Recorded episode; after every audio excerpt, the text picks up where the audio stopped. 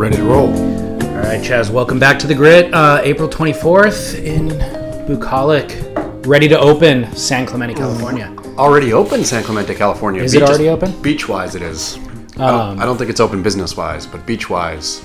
I saw it was ready to. When did they open?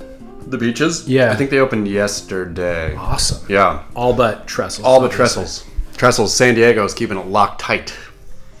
San Diego wants Little known fact, right? Ah, that my that goodness. actually lies in San Diego. It's crazy. Yeah, it is. San Diego should do a better job taking credit for lowers. Completely. I mean, it knocks out one of one of Orange County's claimed fames. But I've always given it to to uh, San Clemente purely because that's where you start your journey into the trestle.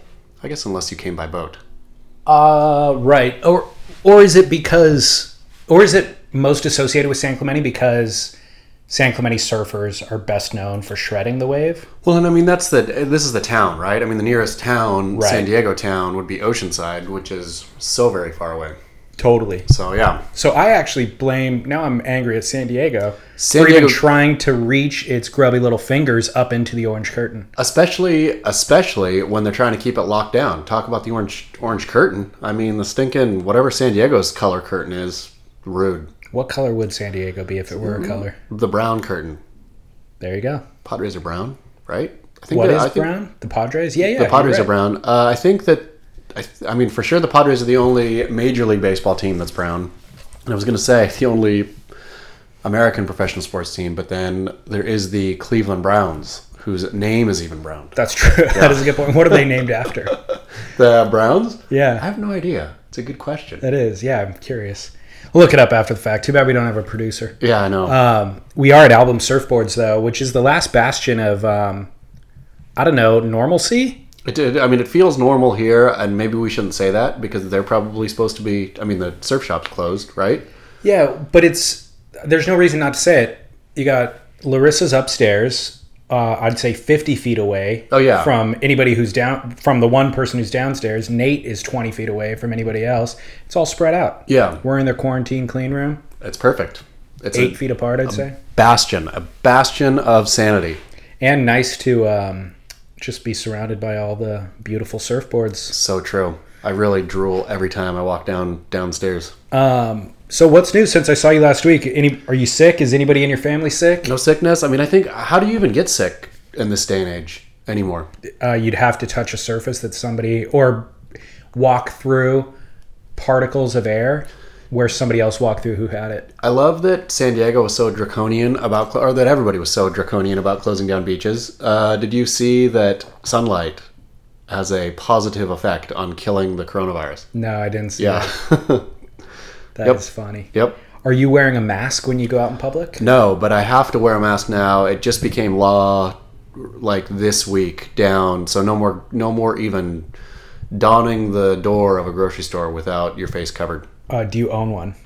Uh, somebody, a friend, uh, made some for Yeah. the family. So yeah, so I guess I do own one. Okay. I own a mask. I just leave it in the car because the only time I use it is when I have to go to the grocery store. I know it's hard to remember. If, I know. Even if it is in your car, it's hard to remember to grab it.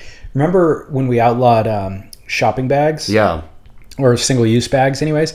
So it took me, I don't know, nine months to remember to bring the bag into the car. Now, Cancelled. I- yeah, now it's going to take me nine months to remember to leave it in the car because you're not allowed to bring it- them in. It took me like two years to to learn to remember, and now, but now it's so yeah, you're exactly right. It's just so rote. It's the thing I do is grab the grocery store bags before I head out the door, yeah. and now no more. I walk up to Trader Joe's and they're like, "You're not allowed to bring that inside," so I just leave it on the ground outside. I'm not. There's no chance I'm walking back to the car. No. To drop it off. No. So there's a pile of my bag and everybody else's bag out in front of Trader Joe's. Just litter now. I mean, this dang coronavirus Yeah. just caused us all to be litter bugs again. Here's my question.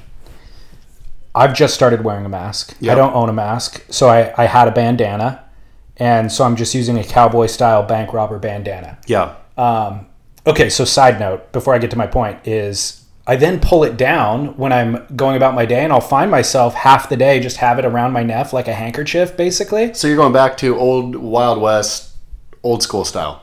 Totally. I mean, yeah. And I realize like, oh, you see people wearing that around their neck now and it's strictly an affect. you know, it's like a aesthetic, Sure. just a look. Now it's function. It's fully functioned. Now I realize where that look came to be was out of function. You go into rob a bank or do or work, let's say, with cattle. Yeah. So you cover your mouth. Sure, you And not- then you pull it down to go in the barn to do whatever else you need to do. Totally. Yeah. It wasn't a look. It's funny that Bandana, I mean, the that's the only ads I get served these days uh, when I'm cruising the internet are face covering advertisements. Totally. Which is, I wonder what the what the face cover industry is clocking right now. I don't know, but remember I said like four or five weeks ago, gonna somebody come out of will get rich through Yep. this process. Yep. Somebody who does that, like what it'll be is, and this brings us back to my original point, is somebody who can create one with a better filter. Yep. Um, my original point was who's washing their masks? Most people have masks, even the N95 masks, let's say, that they got at the beginning of this, they're probably reusing the same one over and over and over. So if you you're using it to prevent the spread of COVID, but if you go into Costco and come in contact with COVID there and it's in your mask, then you throw your mask on the center console of your car. Then you pick that up and go into Trader Joe's. You're now transferring it to Trader Joe's. How many people are washing their masks? Is Zero. my question. Zero percentage of the people. That's what I think. No, not one person is washing their mask. And the mask just becomes the conduit for the virus. I mean, after it's going to be funny, always is hindsight to see the studies that like to realize what we were doing totally wrong Completely. in you know six months, a year down the road. People are going to look back on this time and say, okay, wait a second. Closing the beaches was idiotic. We should have, and closing parks, Right. we should have been encouraging people to get outside as much as they could, stay away from each other, but be outside. Locking yourself in your home is the absolute worst thing you could do. completely. There's going to be all these kinds of things that come out. And yeah, it's funny that I guess it's just humans. We all think we're so smart. See, this is my beef with science right here. Not that I have a beef, beef with science, but making science everything is because in the moment we think, you know, we have all available material, but it takes humans years and, and months at the earliest, years normally, to work through what actually happened. Like we're pretty smart, hindsight. The we benefit, are, yeah. yeah, we're not very very smart in the moment. Which also reminds me, like whoever's shouting the loudest at the onset, you should probably just ignore immediately. Yeah. You know. Yeah. And level level heads kind of take a little bit of time to process information and check it against other information, and that's the information you often should wait for. anybody anybody who says too they know definitively this that or the other thing especially when something like this even though of course it's not unprecedented there's been pandemics through human history but every pandemic i think is unique right in that both how the disease itself and then where it's occurring how it's spreading you know and the world changes too like you know the d- density and population and right. all of it but you know Well, my advice to anybody listening is uh, wash your face mask. Because so with the bandana one, it starts to stel- smell like my awful breath. Like I'm drinking coffee right now, so it's going to smell like that. And by the afternoon, I'm like, God, this thing needs to get washed. So that, but then I realized all those N95 masks, they're just not washable. They're not you have to throw them out. done. But those things are such a hot commodity that if you own one, you wouldn't dare throw it out. except for the fact that does the N95 mask do appreciably more? Um, it would do appreciably more of guarding you, I guess, from breathing it in. But that's not why you're wearing a mask, right? Correct. That's, you're, Well, we are all wearing masks so we don't spit on each other, right? Yeah. Is that the whole point?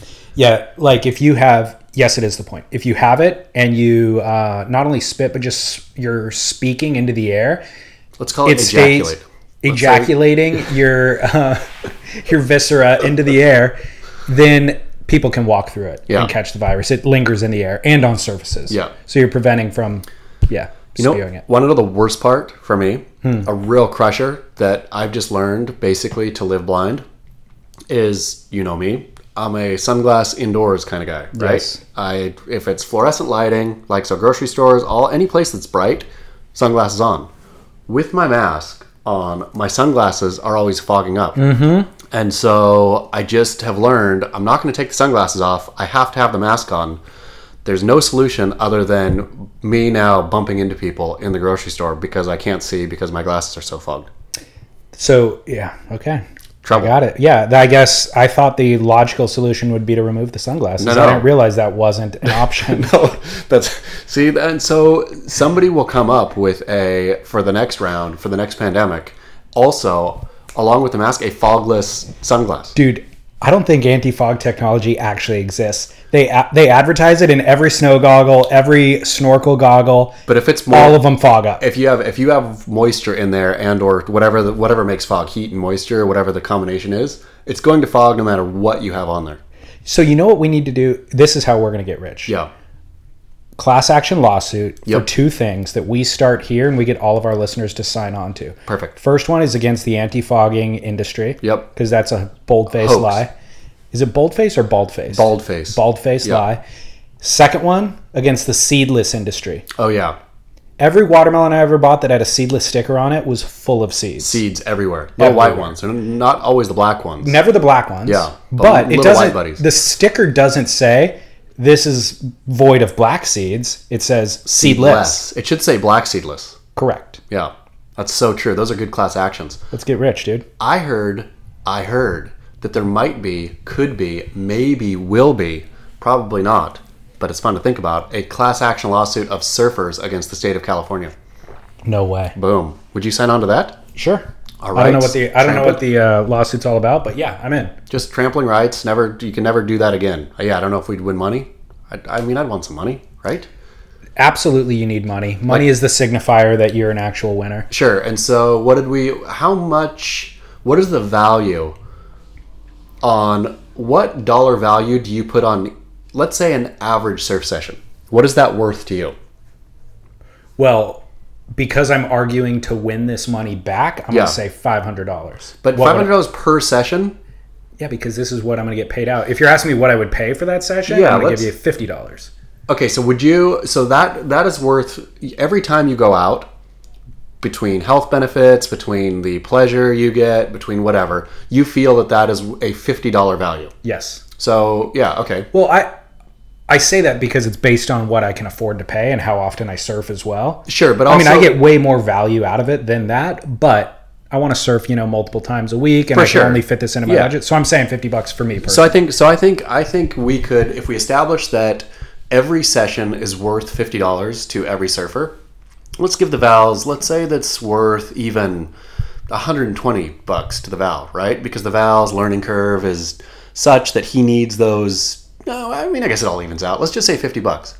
Uh, California surfers should get together and yeah, and all the days that you would have surfed, tabulate them up, and that is what the government owes you for taking away your right. this is under the consideration that uh, with the benefit of hindsight, in six or ten months, we're going to realize all the things that we did wrong during quarantine. Completely. Okay. We so were- then we're retroact. We're going back and saying, "Hey, now you owe us punitive damages." You owe punitive damages for be for overreaching. I mean, it happens all the time, right? They they over Totally. reached in terms of applying the law. The only way they're not going to do that in the future is to really sting them. I agree. Yeah. I like this. Yeah, it's good. And by the way, how could you even tabulate all of the damage that's been done from the sedentary lifestyle that they forced us to? I mean, that's the thing. We could we could add more than fifty bucks. I mean, it's not only that they took that away; it's that they added day drinking, right. bad eating habits, Right. oversleeping. Habits is the key. Exactly. So these things that I'm now doing are gonna become my habit for the next, you know, year that I need to break. Yeah, Like, okay, so that's exactly right. Once we get out of quarantine, sure, life will go back to normal somewhat, but I guarantee you people will spend more time at home. Netflix will have more hours of viewership post quarantine than we ever had pre COVID 19. Yep, people are used to it now. People So, are used to their totally. sedentary sitting around. Nobody's going outside. People are still going to be afraid, right? Yeah. There's going to be fear. That's They owe us so much money, dude. A so, lot of money. But who's who are we billing for this? the state of California. It's it'll be surfers v state of California. Okay. I, I do I like that because I feel like their coffers just pay out tens of millions of dollars Sure. to like somebody who got uh, thrown on the ground too hard when they were arrested or Completely, whatever. So I don't know where that money comes from, by the way. Yeah, Where does all this stimulus package money come from? Where does like the from the state or from the Fed. in either scenario The Fed. So the Fed is just pumping money out right now, right? And it's for payroll protection loan program? Everything. I forget what the number is, but it's crazy. But did you know? hundreds of billions. But theoretically, the Fed, or they say, the Fed made money after the financial crisis. Did you know that? because they okay so that's i would i don't know that but that's probably because they're not giving us this money. This money is a loan. It's an interest. Yeah, there's interest on it. So they made money on the uh, after the yeah the financial Which, by the way- 2008 2000 whatever. or they're crisis. going to make money on it. I doubt that has did. all been paid back yet. They did. They made money. It's They- already past the point of done. Yeah, they've made they they made money. The Fed made money on the financial crisis. Because I was going to suggest that Hemingway is the one who's going to pay back our loans that we're getting right now. Yeah, I mean, I think the ones I think people really complain about the big bit like about money going to big business, the bail, bailout stuff, but those big businesses pay it back. I think. I mean, they don't just get it; it's not free money. Right. And so, yeah, I think the money that comes to you and you. Did you get your twelve hundred bucks? Not yet. Okay, No, yeah, I'm not getting into that. I'm not getting a twelve hundred, but uh, I think you had to do something. I mean, you didn't have to do anything, but I think you have to have made well, whatever it was. I'm not getting it, but anyway, uh, yeah, th- that's not payable. Yeah, that's never never getting paid back. Of course, I thought it was. no, The $1,200 stimulus package is free money. that's free money. Yeah, Where does the government get that money? they just print money. I mean, they just They pump can't it in. just print money. They do. They pump it into the economy. They they have to watch out for both deflation and inflation. But as long as those metrics are okay, they can just keep pumping money into the economy. You know what? Um, Someday- I mean, would someday like to believe you. I tend to feel there's somebody listening right now who's like a financial expert who has an answer that's more sophisticated than that. For sure, but I think I'm right here. I think as Okay. long as long because the only thing backing the dollar right now, right? We're no, longer gold standard. The only thing backing the dollar is faith in the dollar. So as long as people continue to have faith in the dollar, then you can have as many dollars in flooding the world as you want, right? As soon as somebody starts thinking there's too much money, then things I can't remember if they deflate or inflate, but that's what the only thing that matters. And I can't wait for the listener feedback on this one, but I think the only thing that matters is deflation, inflation. Since the dollar is no longer tied to anything real, Right. you can only thing that matters is confidence in that dollar. That the, the fact that a dollar is worth one dollar. If enough people stop believing that and think that dollar is worth either less or more, then you get inflation or deflation. I understand the concept. However, I think that there's still a balance sheet somewhere, and if those dollars are they're coming from a p- different portion of There's the not there's sheet. an, there's an infinite the the Fed My can mind is blown right now. Yeah, the Fed can print infinite dollars. The only thing that matters is confidence in the dollar. So as long as there's confidence, So then, what is the? Why is there a, um, you know, like a a there a, de- a deficit right now? Like a Yeah, I mean that's why people people who don't care about the deficit would say it doesn't matter. That's just a that is a number. I mean theoretically, you know, some a lot of that is debt we owe China and things like that. yeah, But but that's why people don't many people don't care so much about it, I think, is because yeah, it's a bummer and if it gets too large, that's a bummer, but there's no number that's too large, right? I mean, you could think it's too large at a trillion, and then you blow past a trillion, now it's two trillion, and then you think, and then it's four trillion. Like the only thing that matters is confidence. my mind is blown. Yeah, I there's even, there's, I can't even take it all in. there's money, according to Chas Smith. Let's see how right I. let's see how right I am about this. Is yeah, my armchair armchair financial analysis of Uh, the U.S. economy. Which we usually save um, financial advice, uh, political advice, uh, hygiene advice, all for barrel or not. But we're starting early with it today. I mean, there's such a there's such a dearth of surf news. We've we've got to. before I get to the little bit of surf news that there is, I will recommend to you and to everybody else um, quarantine date night recommendation. Ooh, what do you got? So I found myself, I uh, recently moved in, right? Yep. We moved in w- with my girlfriend together into a new place. It's all so far. It's still all roses. It's all roses. No yeah, no fights. So it's been about a month now. Is the beginning of April that we did it. Um, but we were spending all of our nights together for months and months prior to that. So, anyways, we made a move in together. But here's the problem: is we're not going out. There's not a lot of social activity. So you're with the same exact person over and over. And we found ourselves in a routine where it's like cook dinner together, turn on the TV, and sit around watching TV, which is the death of any relationship. No end. matter how much you love somebody, that's just the end of it, right? That's the end. and I could never even see myself or predict myself getting into that level of It's nothing else to do. routine, right? But there's nothing else to do. So last night I'm like, hey, let's do a date night. let's go get food to go. And Laguna Beach, there's all these little sneaky spots where there's benches down individual streets, right? There's larger seating areas and parks, which I know are going to be closed off, but Are there closed? are. I think Laguna's open, isn't it? Turns out it's closed. Oh, So I knew though, again, sneaky spots where even if the big ones are closed, we'll find a sneaky one. So let's go get to go food. Here's the trick though everybody's going to be trying to do it at sunset, certainly the people that live in those neighborhoods. So we'll wait till after sunset and do it over the moonlight. that's a beautiful. We're late diners, anyways, right? It's a beautiful, warm, warm evenings. Bring a bottle of wine. Perfect. Drinking outdoors. Yeah. So I packed linen napkins, flatware, all that sort of stuff. Go get the food to go. We show up at this cul-de-sac. Every single cul-de-sac was full of cars. Oh, yeah. Of people with food like spread out on their dashboard. Everybody in Laguna Beach is doing date night in their car, Car picnics. just to watch the sunset and beyond over the water. So where did, did you guys just join them, Yeah, or yeah. you we just, just, sat parked in in, a cul-de-sac. Like that's we literally had the conversation. We're like, well, what do we do now? Do we go home? No, no, no. Let's just do it. This Yeah. is a beautiful location. Can you imagine a better location? We could turn the music on. You know, roll the windows down, get some of the ocean air. I kind of like that. It was epic. yeah, I kind of epic like date that. night, If you were in Encinitas, you'd get written up for that. which I don't understand. I still don't understand that rule. I mean, they're in San Diego's insane. San Diego's San Diego County is so dumb, and San Diego, the cities are so awfully run. Like San Diego is just an embarrassment. It's a straight up draconian Gestapo embarrassment. It it really has defied all logic. Yeah, like especially everywhere else now is open. San Diego is still, again, I said it last week. They locked the walking trail down after again no new cases, whatever. They're continuing to lock stuff down in San Diego County. What do you think is behind that decision? They're idiots. They're. I mean, I know it's it's easy to say politicians are idiots, but I think that San Diego politicians are proper idiots. Like I, I- think they so- get scared. I- they get they see a case, they get scared. They're having like their old constituents. You know, the older constituents are always the one that's that make the most noise. Right. And so you have an old lady tattletale.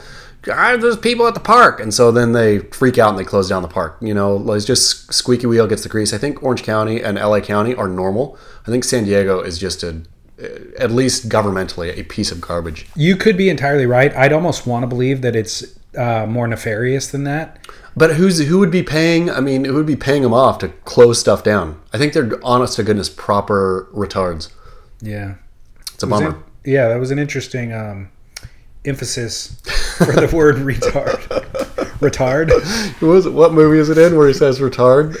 It's, I don't know. It's from a movie where he keeps mispronouncing. It's so funny. and everybody busts him down for saying retard. It might be uh, what is it? I feel it's Kenny Powers.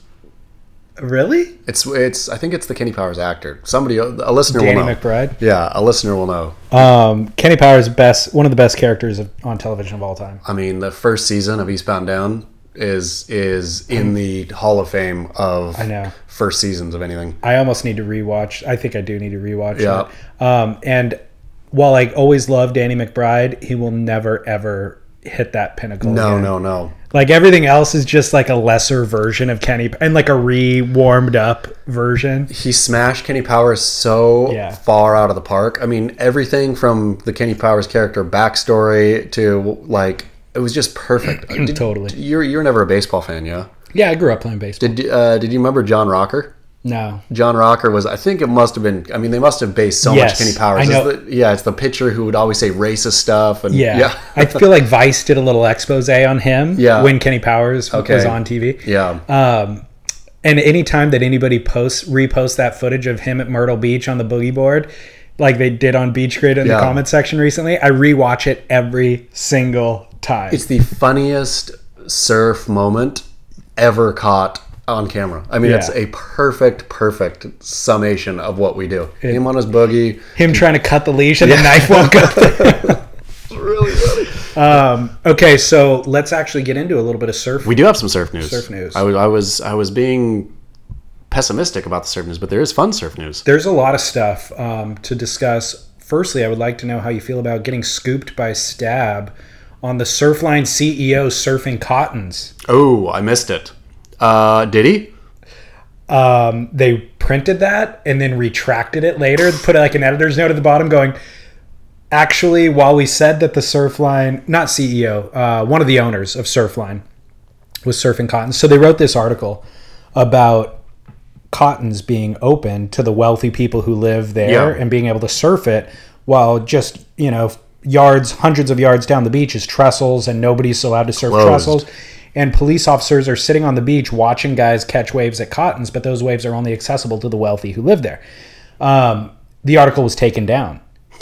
And Classic, it- classic stab. I know. So then somebody sent me. They're like, "Hey, would you did you see that article about the Surfline owner surfing while he's setting out a mandate on their website to not surf?" I was like, "No, I didn't see it." And he goes, oh, "I'll send it to you." He gets back to me. He's like, "Dude, it's not there anymore." But he was able to find it through Google Cache, I Yeah, guess. yeah. And then send me the old article of it. But I don't know why they deleted it or took it down. Uh, see, it's so classic stab. Stab, I think, tries to be edgy. Th- oh man, this makes me stutter. Uh, yeah, they just they don't know what they're doing, and then so they do stupid stuff like that all the time. So I was going to ask you, as a kind of website owner, I know articles have been taken down off BeachGrit in the past. What is the policy for when to actually take something off versus retract it? And then thirdly, to not put the author's name on the article because that article on Stab was just written by Editors, Stab. yeah, that never that. I think Okay. that that is the so. I think that's really rude of any any news organization who does that, unless that's their thing, right? Unless articles are written, no article has any byline, then that's great. You know, if that's your choice as a website, that's fine. Stab, the articles are written by people, and then the ones that they don't want to catch flack for, like their crap advertorial, are written by the editors, right? And then they also will Stab will write some too. Just own it if you're going to do it. I think if you already have bylines, then own it. A. So Beach Grit, not one of our stories is ever. I think we Derek and I did it once, and it felt so bad. I think we did it as a story as the editors or something. Well, because there's probably stories that are collaborative pieces. Yeah, this one was, and it was like, but it, it just feels rotten. And so now Derek and I will we'll take it, or you know, Surf Ads or Gen C or whoever. But there's always a byline, even if the byline is somebody's, you know, discus discuss. Right. Do you still know? Is it pronounced discus or discuss? I pronounce it discuss. You'd assume it's discuss, but it's spelled discus. Of course. Yeah. Yeah. Anyhow, so yeah, so that's our policy. I I find like hiding to be real, especially if you're going to throw a rock to like you know dress all in black and go out at night and you know pitch a stone at someone and not be willing to cop it. Right. is awful. The for taking down stuff for us, I think we've only taken down two or three. Uh, I've only taken down one. I'm. I mean, uh, my policy is when you fail, you leave it up as a monument to failure, uh, and you just put a "we were wrong" or, or follow it with another. Retraction. Yeah, just a laughing. You know, oops, we were wrong about this Yeah. story. Um, the all if if I've written something and it got someone in trouble, and they really asked to take it down for whatever legal thing, we've done that before just to help somebody out. Uh, where the story had already run, it was it was just you know nobody's clicking on it anymore anyway. It was like dead, and some guy said I you know can't remember what it was. It was like the story came up when he was trying to get a job or something like that. Then, so I, I've deleted one of those, but that's it. And then I think The other one that I remembered was had a logical reason, which was Derek wrote a piece or did an interview with Maurice Cole. Yeah. That was going to run in the Surfer's Journal. Yes, And so they wanted to wait until it prints. Yep. And he ran it on the website.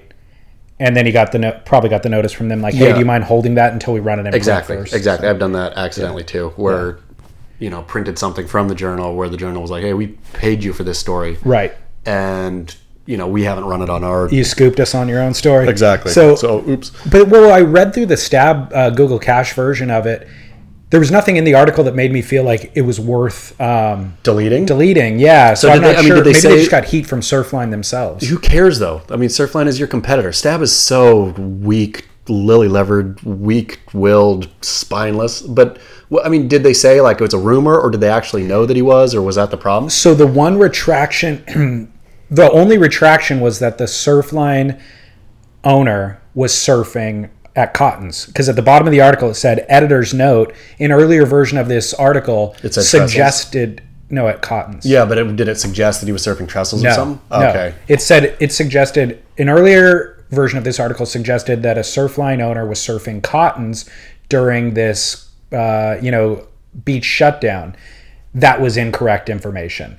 So that was the only retraction. The article itself, I presume, was presented otherwise the same, but the article got deleted after that. So apparently they posted the article, then edited the article with that little retraction, and then the third action was deleting the article as a whole. So embarrassing. But I reading the article as a whole, I still didn't understand why it was deleted, other than, like I said, maybe Surfline was just pissed that they were pointing the finger of shame at them because really it was about these wealthy uh, owners on this stretch of beach are able to surf this point by themselves while everything else is shut down and there's also no cameras at Cotton's. Like why are there no cameras at Cotton's? Yep. It's because it would then become more crowded presumably and it would, you know, and the owner of Surfline the implication is the owner of Surfline lives in this community. He wouldn't want to crowd out his local beach. I mean, that's like for me, at least journalistically, let the people decide, right? Like, if you do something, I, I cross over the line so many times. Like, I say right things that I regret later. But if I went and deleted every one of them, I oh feel Oh like, yeah. I mean, it's just silly. Like, you just, we are in the public space, in the public sphere, and the stuff that goes out there, right or wrong, I feel to nanny state the reader, like even if I'm embarrassed about it, it's I mean it's what I wrote, what I was feeling, you know, even if my feeling changed, which this kind of I mean I don't know stab stab both the lack of journalistic integrity that stab has and no clear direction. I mean it's not like Beach Grit is a bastion of integrity, but Beach Grit has what goes up stays up you know like 99.99% of the time. Everything we've i mean uh, there's i think there's i think i've written 6000 articles on beach grit. Uh, derek's written three. I mean there's there's tens of thousands of pieces on beach grit right? And I, and we've literally deleted two. Yeah. three. Yeah, yeah. but anyway yeah. Well, we're going to come back to this in Barrel or Nah. This directly relates in regard to like standing behind past behavior. Yeah. So we'll cycle back or circle back to this.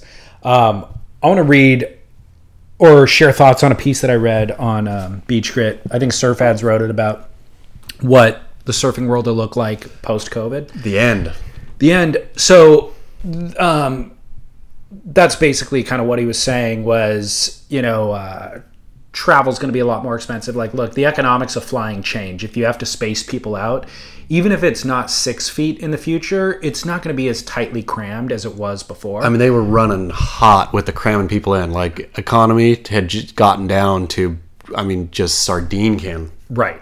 And um, but I'm going to take one small bit of that article and kind of ask your elaborate on it. If travel gets more expensive, and also there's a lot more, there's a lot less uh, sponsorship dollars floating around. Will the QS cease to exist?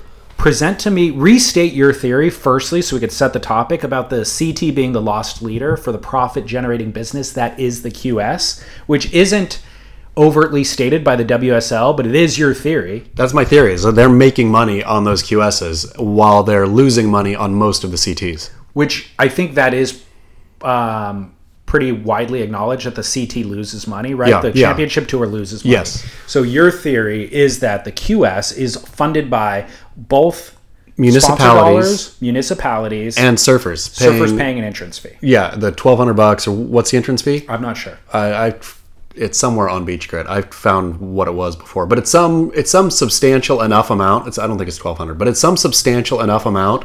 And those QSs have how many surfers in them? Like two hundred and forty. Tons. Yeah, I mean, it is just like so many. Yeah, where I think the entrance fee, and again, I could be totally wrong here, but the entrance fee seems like it would be enough to more or less pay for the event itself. Right. And then you're just, you know, between municipality funds, sponsor dollars, you know, and of course you have to pay, you know, yeah, the, moneymakers. It is a profit generating event, whereas the CT are lost leaders. Yes. But you get thousands of surfers from around the world doing these QSs. And by the way, there's QSs prior to COVID all the time. There's they're happening all the time that aren't even covered by any of us. I wonder if what's going to happen is there's going to be no qualifying series, as it were. There's going to be local then surf events. So California will have, you know, the for like a it won't be a qualifying series because it can't be but it'll be you know there'll be a couple events in santa cruz a couple events in huntington a couple events in in san diego where you get like regional tours happening and i don't know that though it's even owned or operated or anything by the WSL. Those WSL. things already exist. Yeah. That aren't owned or operated by the WSL. So let's play this thought out though. If there's not enough, first of all, surfers won't be able to travel to those events. Yeah. So the C, the QS, whose customer was the surfers themselves, no longer has a customer base in theory. Moving out of this. Yeah. So the QS is crippled. There will not be a QS, No. presumably. Um, what happens to the WSL at that point? If they don't have the profit generating machine, there aren't surfers through the feeder system even coming up to the CT level. well i mean that's Where, the, do, where do we stand at that point? I mean, I just think that they tr- what they try, what they're very obviously clearly trying to do, and trying as quickly as they can. Uh, and I wrote about it on Beach Grit. Is to, I mean, now the WSL just looks like a, a pretty bad surf blog, right? I mean, it's like a surf blog with fairly suspect design and very suspect content, right? They they can't generate content uh, or they can generate it, but it's none of it's good, right? I mean, maybe I'm just a jerk, but Homebreak Challenge and they're kind of, you know, I mean, how many times can you see a John John interview or any of those guys interviewed? Like, it's what makes, for me at least, Beach Grit fun and why Beach Grit's a whole lot bigger than the WSL is because we can cover stuff that touch surfing but are not just surfing, right? Like Yeah. sharks or like uh, economics or I mean the stories that I did uh, the when taking daughter to uh, Yeah. Europe those things got clicked on hundreds of thousands of times which you know that's not surf content and nothing the WSL has ever tried to do nor could do I don't think and so they're really stuck now competing basically with Stab at that number which is you know Stab maybe gets 300,000 400,000 clicks a month which is fine but that doesn't run this business Right. and so if you're going to have then a truncated tour 16 fly them around basically using that for more content i mean that's probably their play right is that to continue to try to push selling tv shows about surfing uh, you know whatever else about surfing and surf lifestyle stuff and then have a like 16 person tour like sort of i wonder if they'll rebrand the dream tour. Have 16 guys fly put them on a boat you know make it look like almost reality show where you film it all you film behind the scenes you film all this but it's you know all yeah a re- reality sh- show slash competition doesn't ufc they i mean they have the ultimate fighter or whatever that thing is called which wsl is trying to do but I would imagine that that's how the tour looks coming out of this. That QS's, it's no longer a feeder series, and they're going to have to totally restructure. I would imagine the way you get to be up in the top 16 because you're not going to be able to. There's no way some kid from Brazil who was bootstrapping a QS, he like which surf ads mentioned too. There's going to be quarantine restrictions for the foreseeable foreseeable future in any of these countries. So, a kid from Brazil goes to Australia. He probably has to sit in a hotel room for five or six days or whatever before. I mean, there's going to be rules and weird stuff like this in place. That it's going to be a full patchwork, though, right? I mean, Totally. different countries are going to have different. So, yeah, again, to his point, he he pointed it out beautifully, as did you. That just that the QS is no longer feasible in the future in the way which it is, a lot more substantial than the headline itself seems because of what you said about this QS being the actual profit generator Profit for center. the whole thing. yeah.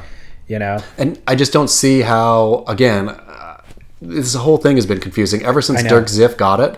Where, okay, like I get, like the, it seemed like initially they thought surfing is so sexy that we will get Samsung and all these Jeep and all these guys, which initially they did for, I, you know, I think those deals were kind of pennies on the dollar. But still, even all those major sponsors, except for Jeep, fell off before the coronavirus apocalypse. Oh, yeah. And so it very clearly doesn't work as either straight eyeballs. I mean, the, all of it's broken. I don't know what, in terms of what they want it to be. It's, it's beautiful in terms of, you know, uh, for a lot of reasons, but I mean, not their content, but we all love the idea of a pro surfing tour, right? Of course. And we love Yes, I love even the events that they were producing last year. I loved watching all sure of them. and talking about it. Of and, course, I yeah, mean, yeah, it's, yeah. it's but but it's an identity crisis, which is you know um, the WSL becoming the surf blog or the content company that they are currently being. Certainly in COVID, but even prior to COVID, that doesn't quite jive with the economics of running a world tour with this feeder system and all that sort of stuff. I mean, that's I just I think going they have forward, different objectives too. but I, I think they're gonna the tour is going to be a content factory for the WSL moving forward. It's going to be truncated. It's going to be knocked down to 16. They're going to let their girlfriends come and they're going to it's going to be like WSL tour wives, you know. it's the ultimate shark jump if that happens. But that's what they're going to do. I mean, I feel that that's they've already positioned as we are now content and media. They have their biggest, most well-known asset as a media company is the tour. There, it's not going to be seen, and it'll have a sporting element to it. But there, I guarantee there's going to be so much around with like working out with Michel Bourez. You know, No, that is so falls so flat. The only reason, so what you're the reality show model that you're talking about. Let's take Bravo Yeah. as the prime example that you would want to follow for success. The only reason Bravo exists is because every one of those Real Housewives knows, or even if she doesn't know, they are a character who just wants the camera in their face and they will get into the biggest fight with the other housewives because they know that boosts their Instagram followers. None of those athletes on the world tour want to be that person. not the existing ones, but that's what's that's what So, that's the surfer of the future. But which surfer that we, even on the tour right now, are there any that could be that celebrity in that world that would do that turning point for us? I, I think if you really like if Italo was really willing to cheese out, you know, his Stoked and all that, like he could be I mean you need bad guys, you need you need complex characters, but I think Italo could play to a almost a trope like the happy Brazilian, right? Which I think his is all as a means to like surf more. sure. I mean none of them existing today. No none of the Yeah, none of them. every one of those surfers signed up to be a professional surfer. They didn't sign up to be an entertainer. The WSL moving forward is going to have to have entertainers who surf, which, Which is just doesn't. Paul Fisher, maybe? a kind of except he, they, Could they're gonna get have to, Fisher? They're gonna have to. I mean, Paul Fisher would crush for them right now. You would imagine. Yeah. right? I mean, he Paul would be the was- crossover athlete. I mean, Paul Fisher, truly, the WSL should have thrown whatever he was asking his way a long time ago because Paul Fisher is above reproach in terms of his surf ability, right? I mean, obviously he's not a like A plus pro, but he's He's a world class surfer. he's a world class surfer who is very, very, very funny. Who never had the gloves on, like always would ask the awkward, funny questions, and Hilarious. like he was just really good at that kind of stuff. Chris Cote, God bless him, is not Paul Fisher because all these guys are everybody they've had is too, I think, close to the people they're covering. They're too close to the subject for one, and then also have a real. You could just see they don't want to be uncomfortable. Paul Fisher was just laughing, right? Like, Oh, yeah. there was no such thing as uncomfortable for him. Where you need somebody with that kind of gene who can surf, but who is that? You know, it's not Chris Cote. Uh, it's certainly not Sal Masekela. It's like, where's your? I mean, yeah, where's your talent for this, or, or to even to even start pulling this thing together? But this is this is the kind of question. Those they're gonna have. people, Sal Masekela and Chris Cote, are commentators. Fisher isn't. Fisher is the on-screen talent, personality, Like, yeah. yeah. he is the guy who you want to follow around, not ask other people questions. Although he was great at that too. I mean, when he was doing fishtails. But Paul Fisher's Paul Fisher's WSL could be even if it was just an eight minute segment a week. That's the only content of them I would watch. I would, wa- oh, I would watch that Oh, No, if Eric Logan produced a reality show that was following around Paul Fisher doing DJ sets and then surfing, Yeah. I would totally watch Yeah. that. That would be exactly that would be my priority viewing for the week of coming out of the WSL. completely, but they should have. I mean, I don't know how you're not in the Santa Monica office. I mean, again, real easy for me to criticize, right? Like I'm negative. I very clearly have different opinions and strong bad opinions and all this kind of stuff. But uh, looking at the World Surf League website, it gives me an absolute aneurysm. That's so messy and horrible to look at, and the content is awful. Like I don't want to see Sage Erickson in a shaping bay. I don't like whatever they're doing. I don't want to watch. I don't. I want to watch none of it. Right. Well, well, that's again, this is back to that identity crisis thing. And they don't have the personalities that Bravo has manufactured with their franchises. And then the, what these their athletes are good at or what their personalities are good at, we're not a, allowed to watch right now, which is surfing. And so they're in this no man's land. And the funny thing is, I haven't been to their website in a long time until you posted It's the article about it. It. looks different. Yeah, and I was like, oh, I guess that's what the WSL's website looks like. Uh, because any, I can in the content that I do want to engage with through them, I'm got on my phone through my Instagram feed, or if I want to listen to Dave Prodan's podcast, I've got that through the podcast feed. I don't necessarily need to go to their website for any of that stuff. Which and maybe they don't care about their website as much. Maybe they're thinking, okay, we we have care. a robust TikTok channel, we have a robust YouTube channel, we Yeah. have a robust, you know, Facebook. All our socials are clicking. But again, what they're doing does not even not only does it not necessitate like having a giant where or whatever their you know office in Santa Monica like that thing needs to go if you're them if I was Dirk Ziff I would say you we, sorry we're getting out of our lease you are you all all are going to work from home Eric Logan you're going to work from Manhattan Beach like you don't need to we're we're a SERP website now we need we need about four people to run this thing Let me ask you about Dirk uh, Ziff. Do you remember when he bought the WSL? What year that would have been? 2013, maybe? yeah around there Okay. Um, and has presumably or reportedly dumped tens of millions of dollars a year into it. It's a losing venture. I, a couple of years ago, it was reported they were losing 20 million bucks a year running the, the tour. Um, so he's dumped at this point upwards of 100 million bucks let's into say let's this say thing. cons- let's say conservatively 100 Okay. million bucks at which point do you pull the plug on this thing? It has been uh, the idea for what the tour even is and the WSL even is has actually been rehashed probably three times since he's been pouring money into it. And we're at a nexus now where it's going through its biggest identity change and crisis or transition ever.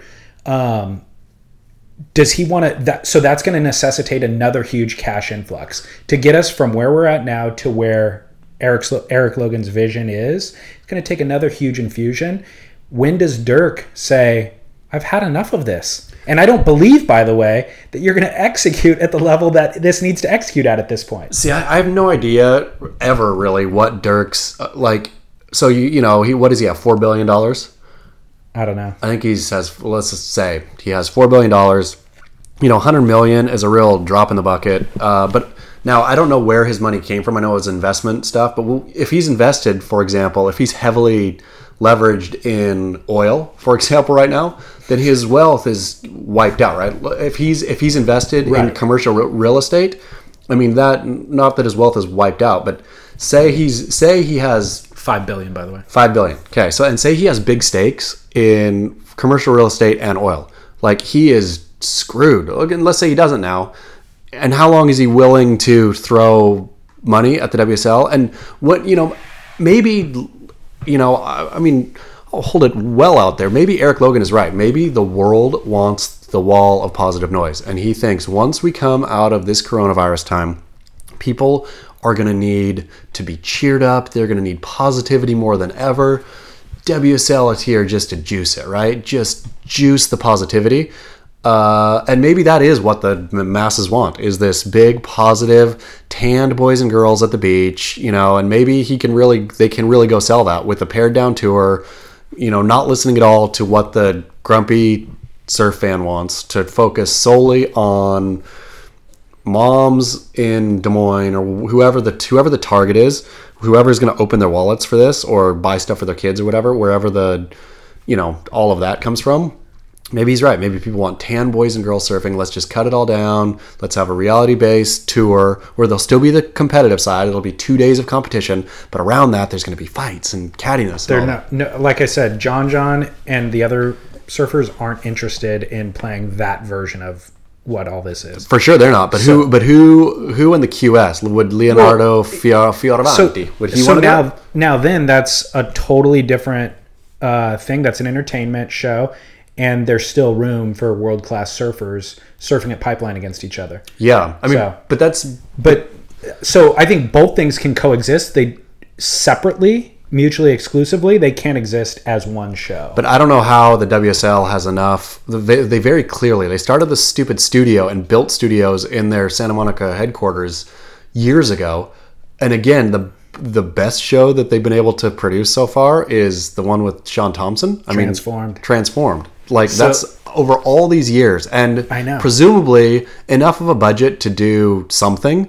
This is the best you got. I know. Like transform. with know. Sean Thompson. I want to believe, dude, and I, I kind of, I'm, I was optimistic that something would be in the pipeline, and I'm not sure how much of uh, COVID blocked that pipeline, or if there was just it was never going to transpire. I think when I think when nothing happens for this long, I then know. you pretty much can just say that they they're they don't have ideas. I mean, even grim. even the uh, reports that I've heard of them offering contracts to existing surf media, real onerous contracts, does not bode well, right? If Right. they are begging more or less and tr- you know trying to make a good deal out of it, but begging for so now you see on their website they have uh, content sharing with the inertia.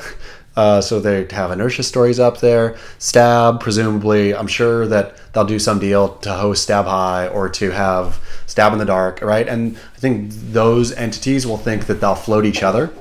That you know a WSL Stab in the Dark collab is you know that's that's really what's going to save us both. We- except they won't be able to call it.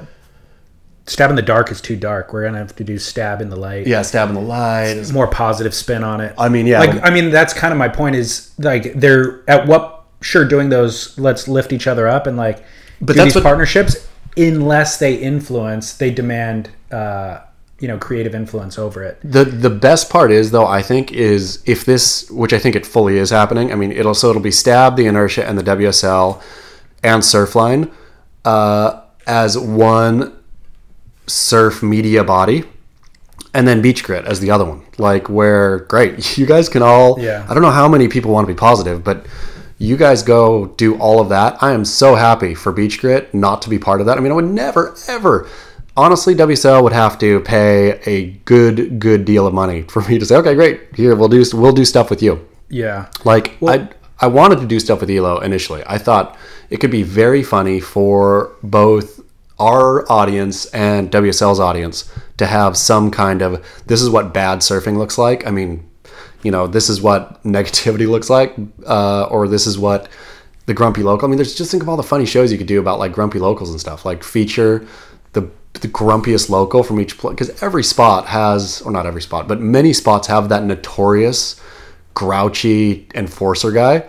So just interview him would be really funny, right? Totally. Or the parking lot guy. Yeah. As portrayed by Ben Stiller in that Taylor Steele film. Exactly. So good. Exactly. But Um, but yeah, but So no, back- no longer. back to Ziff though, you said um, you know, a 100 million bucks is a drop in the bucket when you're worth 5 billion.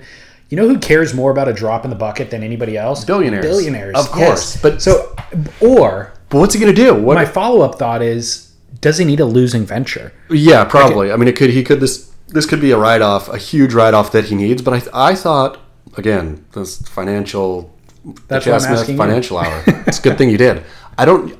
I thought that there was a limit of years on how oh. much you could write off something. Like you Oh, could write it off, write it off, write it off, write it off. But you can't. You're not allowed to do that forever. I, I could be wrong there, but I thought there was like a five to seven year window where after that you can no longer write those losses off. Gotcha.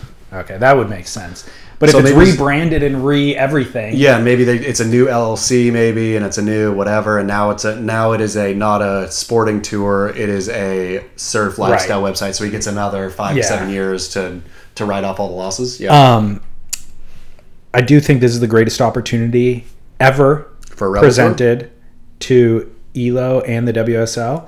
How many fans of sports are dying for any level of live competition right now? I would, especially not all of the things that you're thinking of NFL, NBA, these fans that are ravenous fans who buy all the jerseys and watch all the games through the seasons and now the Olympics are canceled too. So you have these kind of world nation state. This is the ripest opportunity ever. If if somebody got together a curling championship, you and I and all of those fans I just said would watch that. If and if it was live TV on Friday night, everybody would sit around the television or stream it online and watch that competition because we're just ready for something. I don't. I mean, it's really it's really baffling to me because you can right now. So what would exactly? So what would Elo need to pull that off? He, all he would need a Private plane, and Tavarua. which they already own, access to the South Pacific, which they already have and they've done time and time again for dozens of I mean, you could get on Martin Daly's boat. You could and just do the top eight you surfers. would need access to Kelly Slater. That's it. You would need access to John John Florence. You would need access to Gabriel Medina. Throw Laird Hamilton in there for pity's sake. all of the things that they already have in place and he could have all the viewership in the world which by the way not only would be great for that kind of one-time thing it would completely bolster the 2021 tour it would bolster all of their archive catalog people would then be going on to the worldsurfleague.com tomorrow to watch all of that stuff it would bolster sponsorship dollars and maybe- everything moving forward And maybe they are doing this. Maybe there's some big plan, but the like to not act during quarantine because now I think sports are coming back online in Australia. If I'm not wrong, like there's Oh, gonna, are they? I think so. There's going to be enough stuff now where they missed the window already. I feel like Maybe so. The window was still open, but I do not know.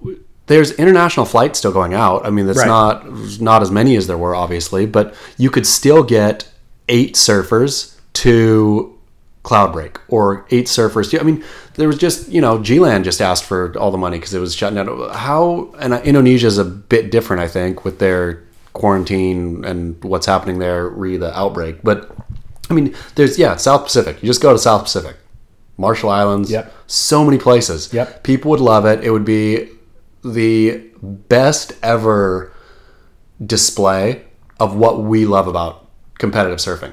Totally. It's like good waves, well it's also good surfers, no no filler.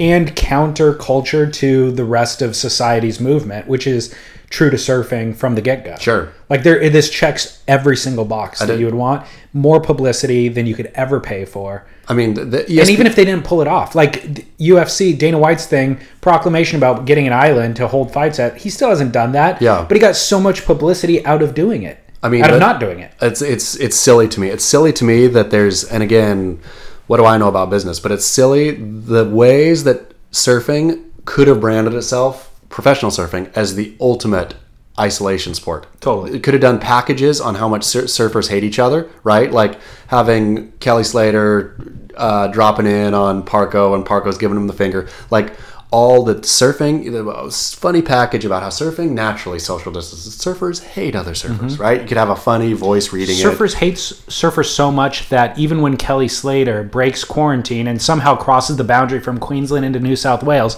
and surfs Lennox last week, all of his fans shame him for it. Exactly. That's how bad we hate. That's how bad we hate surfers hate other surfers. It's beautiful. I Yeah. mean, I yeah, opportunity. That, Opportunity that's what's driving me lost. insane is like you're looking at the best companies in the world right now, the most forward thinking companies, the game changers are playing offense while everybody else is playing defense, right? Yeah. And the WSL is just sitting They're doing nothing. around. Uh, so yesterday I watched because there was there's been such a lack of anything any live content at all, and by live content I guess I mean sports. Uh, I watched the NFL draft, some of it last night. Did you watch it? No. So it was the quarantined NFL draft, right? It was the most awkward production I've ever seen in my entire life, which made me think the WSL does production okay. Like, give the NFL. NFL had months. NFL has billions upon billions upon billions of dollars, and a good two months to plan the quarantine draft, right? Like, or I don't know when they decided to actually that they weren't going to be able to do it in the in New York, wherever they typically do it. They were going to have to do it in you know quarantine, but they at least had a couple weeks, billions of dollars. Theoretically, the best and brightest in terms of production capabilities, and their show was so like some people were in rooms where obviously there were, you know weren't soundproofed rooms or anything, and so they're just echoey and tinny. Yeah. Roger Goodell looked like a massive retard. Like he, he couldn't track his eyes with the teleprompter, and so looked cross-eyed half the time, and awkward like attempts at being funny. It was just it was so poorly done, and it was still entertaining, right? Or for Was the it? part I watched, sure. I mean, it's like finally something is happening, and so it was also funny to see how bad it was like to see you know i mean the whole thing was also all the coaches and and of the teams or the team personnel were in their houses. And so people comparing oh look at the cardinals coach house you know compared to whoever else's house. Like uh, so it was it was, it was like really poorly done but very entertaining. Uh, like worst show ever but you don't you know totally entertaining. Ticked Right. all the box for entertainment how has the WSL not done something like? I mean, again, WSL could have done it actually slick. They're pretty good at on-the-fly production, I think. Yeah. and could have done again this dream event easily. How is um, the NFL's production versus Peter Mel and uh, Kaipo Guerrero's reality show, or not reality show, but Kai- what are they even doing? Kipes and Peter Are they way starting a podcast? They're, they're Like, what starting, is it? There's, it's, I don't even think it's a podcast. I think it is a YouTube show. I think it is a Talking Heads show. and it's just them that they're they're producing it on their own. It's not a WSL. Yeah, no, I. I mean, I, as far as I'm aware, it's that those two on their own.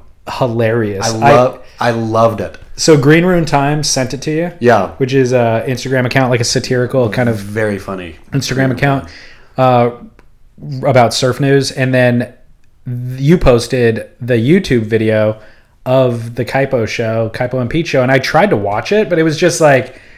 I guess I didn't give it enough of a chance. I should have watched the first 10 minutes to really form an idea of what it was. I just kind of skimmed through it to try to see, and it was unwatchable. It was like completely nonsensical. But it's Dad's Discover the YouTube is really They called it the YouTube. No, but that's that's Oh, the okay. way green, green, that was Green Room Times sent to me. Dad's Discover the YouTube. okay, okay. Uh, but I thought I thought that show with if you don't put too much, especially I really hope it's not WSL. I don't think it is WSL. But if you don't put too many bl- blockers on those two, it's gonna start getting funny between Pete and Kite. I think, and then if you start adding guests in there, like wild cards, it could be really really funny. I think it's it's the my one of my favorite pieces of content that's come out of the uh, of the quarantine.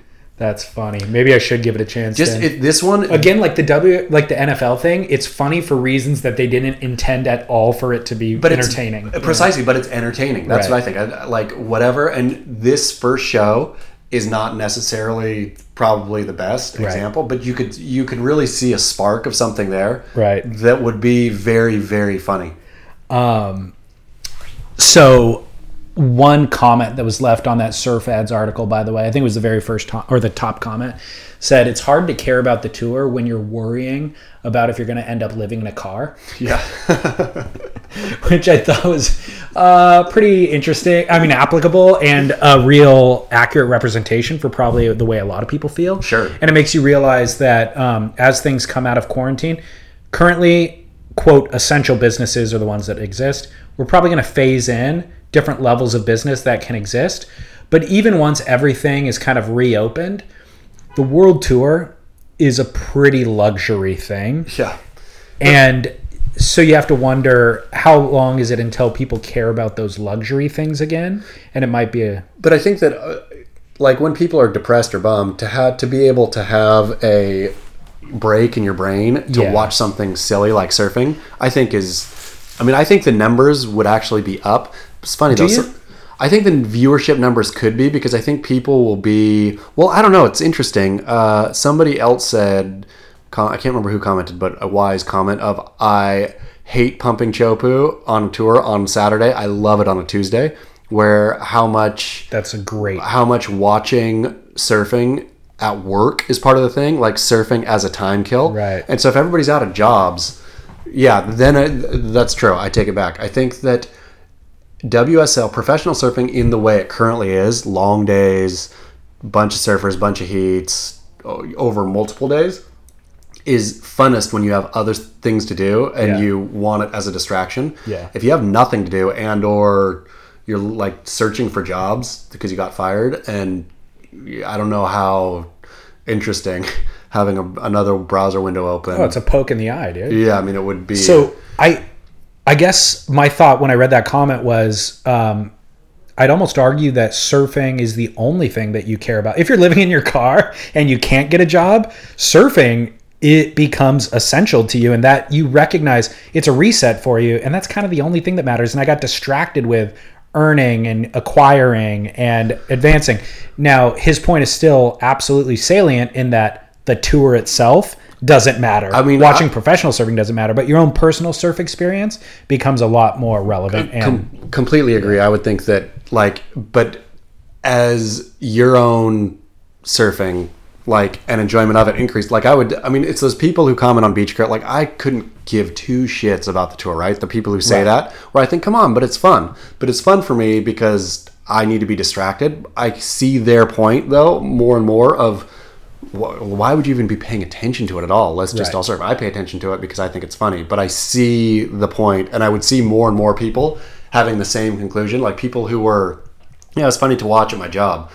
If if I don't have a job, and or if I have a job that I like, and or a different job that keeps me busy or whatever, that is the first thing that goes out the window. Is the world tour completely. is caring about professional surfers. Um, as it relates to you were talk when we were talking about the QS and people traveling around the world and kind of then if there's just a eight person world tour or whatever, what about the idea of antibody prime citizens of the earth? So as we come out of this, this is a real thing. Like even currently, people who have already had coronavirus, who have an antibody or just an immunity against it, have extra value in the workspace, especially when you look at something like sales, where interfacing with clientele is pretty important. Somebody who can go out in the field and interface with people has a lot more valuable they're a more valuable asset to the company than somebody who is stuck to working at home so could there be how does that apply to the surf world at large and if you're a surfer if you're a professional surfer who is immune to this virus you can now travel the world with impunity you're more likely to get sponsor dollars you're then more visible to everybody because of those things and then if there are professional contests happening you have the government doesn't put you through that quarantine process. So if you're a Brazilian arriving in Australia, you get the check mark on your passport or on your visa saying you can go directly to the contest rather than spend 2 weeks in quarantine. It opens up a lot of green lights. And it's gonna be it's gonna be a crazy police state though to cut like everybody's gonna have to have their dang yeah medical records fully available to the government. which is a very practical thing. Like that's actually going to I know, it's probably gonna happen. be a real it's gonna be a crazy bummer coming out of this thing though is how much I mean of course. police state overreach after Yeah. this. Yeah. Oof. But yeah, Antibody antibody prime citizens. antibody prime. I mean, uh, what what happens to the rest? They just get put in camps, COVID camps. You go through that yeah, you go through a quarantine process, I guess. Yeah, and you're also vulnerable like because then you might actually get it and who knows whether or not you have the immunity you and the wherewithal to survive it you know? Oof. dystopian world. it's a dystopian world where again that elite level become even more elite Yep. Except, what if a bunch of like non-elite? What if, say, I thought about this. Deivid Silva is the super is the uh, has the super immunity, and John John Florence is stuck quarantined? so i thought about that oh that's an interesting point i was thinking the opposite or So you just you were just assuming that it, what if what if it's the worst? What if it's uh, No, that's not what I was assuming. I was assuming there's now added value on the virgins, like the super elite who are. Um, we have, the super elite have a microchip in their arm from Google. They've got the checks on their passport from all the governments. They've got all the sponsor dollars. They become a robot almost. They become the uh, yeah the AI, the artificial intelligence. But there becomes this virginal, un you know, infil- unfiltered version of humanity that is still subject to all of the virus and living a more pure form of the human existence that we once knew. But what if it's like Wade Carmichael, who's the superhuman, and it's Gabriel Medina, who is getting sick, a little sickly, can't get the checks on his passport. He surfs really well. Hey, Gabe, love your surfing, but sorry. I'm gonna have to go with the AI version of humanity in that scenario. So you're going to take Wade Carmichael, AI'd Wade, AI Yeah. Wade Carmichael, just Yeah. ripping, Yeah. power surfing around the globe. Because I don't want Gabe, no matter what. Really? I'm anti-Gabe. Still? I don't know. I like. I mean, I, I like having Gabe on tour as a villain and all that sort of stuff, but I like rooting against him. Yeah. He's only there for me to root against. Yeah. Um, in regard to business, we're looking at how the world tour will or will not survive, how pro surfers will or will not survive. I'm wondering where wave pools as a business lands. There is more money going into that thing from a lot of different angles, a lot of different pool companies, a lot of different investment. I mean, I reckon they're just rubbing their hands with glee. I mean, not to think? be rude. Oh my goodness, people are not going to travel the same way they did, and so instead of booking a trip to Hawaii, they'll book a trip to Palm Springs and surf the pool. But if I they're not going to travel, there's wave pools are still reliant on travel. yeah, but they're, but I mean, most of them are near population centers. You know, you have the one in Austin, right? It's Yeah. in- it's in Austin. I mean, Austin. There's enough people in Austin and Texas to flood that thing, right? The Palm Springs ones, you have all of Greater LA and San Diego and Orange County. Uh, where's a wave pool that's not by a mass population center? Melbourne, you got Melbourne. Well, let's back up a minute. A lot of the investment money going into that was, uh, let's sug- let's presume, can still be retracted. You know, like the ones that are being built in Palm Springs right now aren't built yet, or there's one. They're The one- early levels, early levels of building. Oh, I bet the- if you're the investors in those, do you want to keep dumping money in? Oh, I, I would double down. really? Me, uh, people are not going to travel for at least uh, like you're going to have a, a percentage of the population now, probably a fair percentage that is too afraid to travel for this foreseeable future, right? And so instead of honey, I had us booked to Kauai, but ugh, those icky planes. I'm go. We're going to Palm Springs because I want to surf. So I'm going to go to a densely concentrated cesspool in the desert. Yeah, but I think people. I think the air travel part is going to be both prohibitive for some people, like as it's going to inevitably get more expensive, and scary for people, like you know, just the germ tube that an airplane is. I get that part of it. I'm just saying I don't think that the solution is to go get into a pool where you're not socially distanced, like like the BSR cable park in. Um, Are you packed in there? Are you shoulder to shoulder? yeah, But they'll put they'll it's dump, a tiny footprint. they'll dump chlorine in there, and they'll say just like Trump said, we're killing it with. I mean, with Clorox or whatever he said. That was a really good. one. hand sanitizer inject. He suggested suggest injecting hand sanitizer. I think it was. I think it was uh, Clorox bleach, wasn't Was it? it really? I think it was bleach. I thought it was hand. Insane either way. I thought, thought it you was see the woman's face sitting Yeah. off to the side. There's one camera angle that like zoomed in on her, and she just first she was staring at him wide eyed. She started shaking her head like subliminally, and then she just put her head down and like stared at her lap, going, "Are you kidding?" But the me?" best is the like people get. I mean, the news media is just rubbing their hands, waiting to pounce on that stuff, you know. And then you just have all these finger wagging articles about how you know damaging and insane he is. But Grump or Trump, Grump.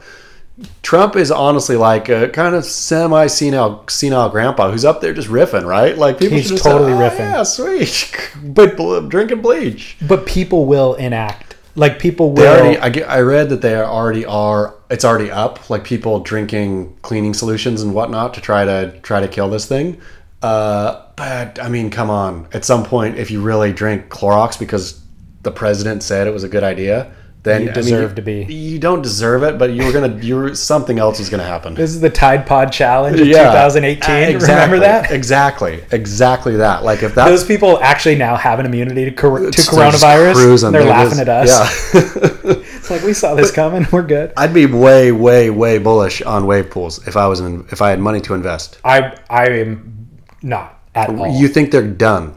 I don't think I mean, they're done. I I, just think that whatever trajectory all those investors had had hoped, it's going to fall way way short of those I think I think they can advertise and sell micro travel, right? You get in your own That's car. the only you way to come out here. this. We got you a hotel room here. You know, you'll book the pool. a hotel room that somebody else just checked out. No, no, we have we have we like spray that thing. You know, I mean, there's going to be a whole new industry based on spraying down hotel rooms and all this kind of stuff. It's all clean. It's all clean. You don't get on a plane. You're not around many other people. You're controlled. You're safe. You're near home. Great healthcare facilities around the corner. Da da da da. it, if this bodes well for any one of the companies, it bodes well for Kelly Slater Waveco because Lemoore? you can socially distance in that pool. Ah, that, that's- the footprint of that pool is so large that you don't interact with other surfers. it. Oh, that's true. That's true. In in his his style of pool. Correct. Yeah. Yeah, that Yeah. pool you can socially distance in, whereas the BSR cable park one, your shoulder there's twelve people in the pool and the pool's tiny. And maybe maybe this is all literally that Dirk is doing is holding on till he has enough wave pools that that's the that's the business moving forward. this loss leader that is the WSL, all of it, from the tour to the content to the media to Erik Logan's salary, is all just pissed away uh, to eventually advertise and build an appetite for Kelly Slater Wave Pool coming soon to a Chicago suburb near you. Interesting. That is a big, big bet. And Yeah. it's a lot of money after lost money. Putting in money after lost money. but throwing good money after bad, as they say. But no, I'd be bullish on I'd be bullish on the Palm Springs pools for sure, or one of them. I don't know that all three, but but the what's his name's already up and running. The It's uh, not open to the public though. it's not. I mean, it's like they have water in it and they're running the yeah, because they had an exact they bought an ex- I think smartly bought an existing facility Yeah. and then retrofitted it. Yeah, that helps. Yeah, didn't Helps to with the build out cost. Yeah, All right, Chas. Well, should we um, go to commercial break and then come back with barrel or not? exciting. All right, let's do it. When you're hiring for a small business, you want to find quality professionals that are right for the role, and there's no faster or effective way than through LinkedIn jobs. Your time and capital are precious, and there is a powerful resource that can help you focus on what you're good at and integrate people into your team seamlessly to help grow your business. LinkedIn Jobs has created the tools to find the right professionals for your team efficiently and for free. LinkedIn isn't just another job board. Everyone is already on LinkedIn with their resumes and references, and now LinkedIn has designed a hiring platform to connect you with candidates specifically qualified for the job that you post about. More than a billion professionals meticulously organized to connect people by skill set to help us all advance our position. 2.5 million businesses already use LinkedIn for hiring, and 86% of small businesses get a qualified candidate within 24 hours. It's that fast, easy to use, and effective. LinkedIn Jobs can help you write job descriptions, filter the right person to you, and give you the tools to help you interview them like a pro linkedinjobs.com slash surf is where you go to post your job for free yes totally free that's linkedinjobs.com slash surf to post your job for free terms and conditions apply all right Chas welcome back to the show Do you are you gonna wear after you're done with your bandana? are you gonna get something fancier? Are you gonna go once they restock? Are you gonna get an N95? Let's assume that we're gonna be wearing masks in store for the next over summer at least.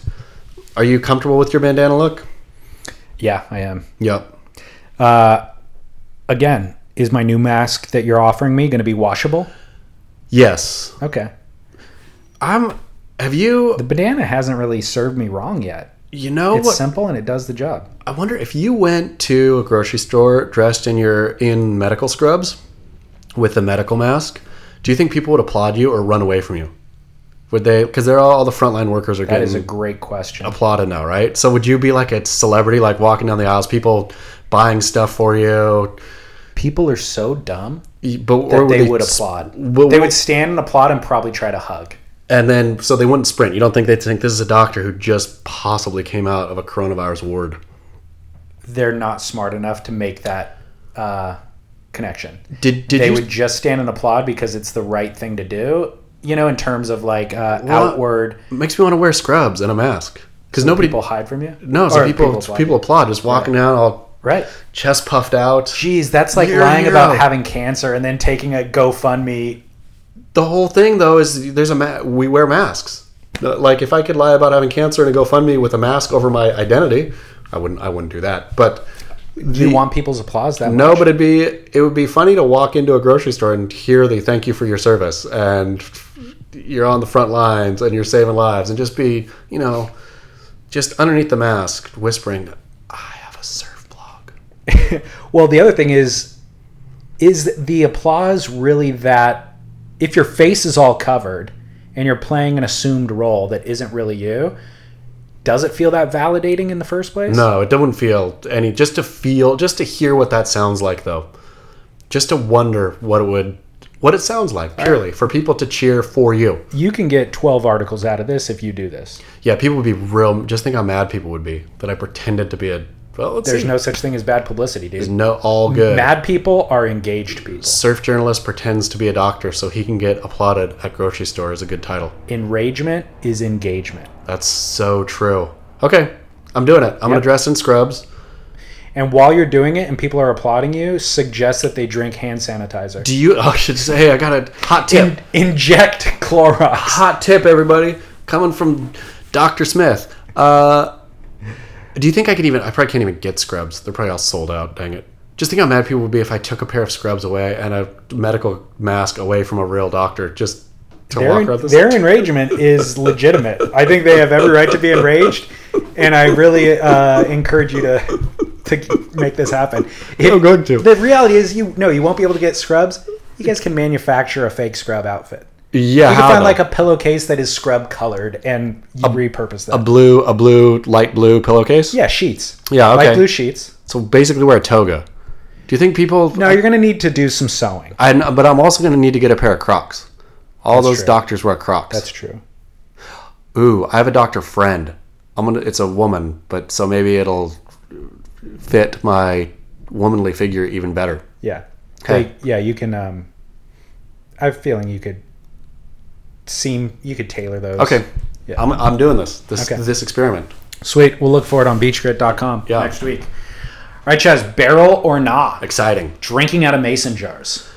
So nah, because you want to know what happens every time. Looks cool, dribbles down the chin. There's no way to get lip seal around a mason jar, Around the threading. around of the threading. It, it is a guaranteed dribble. Well, so I'm sure most people are aware there has been a mason jar movement for the last, I'd say, five years. I'm kind of late to even bring this up. It's a hipster thing. Sure. And it's like, yeah, you go to a bar and you order a $15 cocktail and it comes in a mason jar. I agree with you. I'm not comfortable putting my lips on the threading.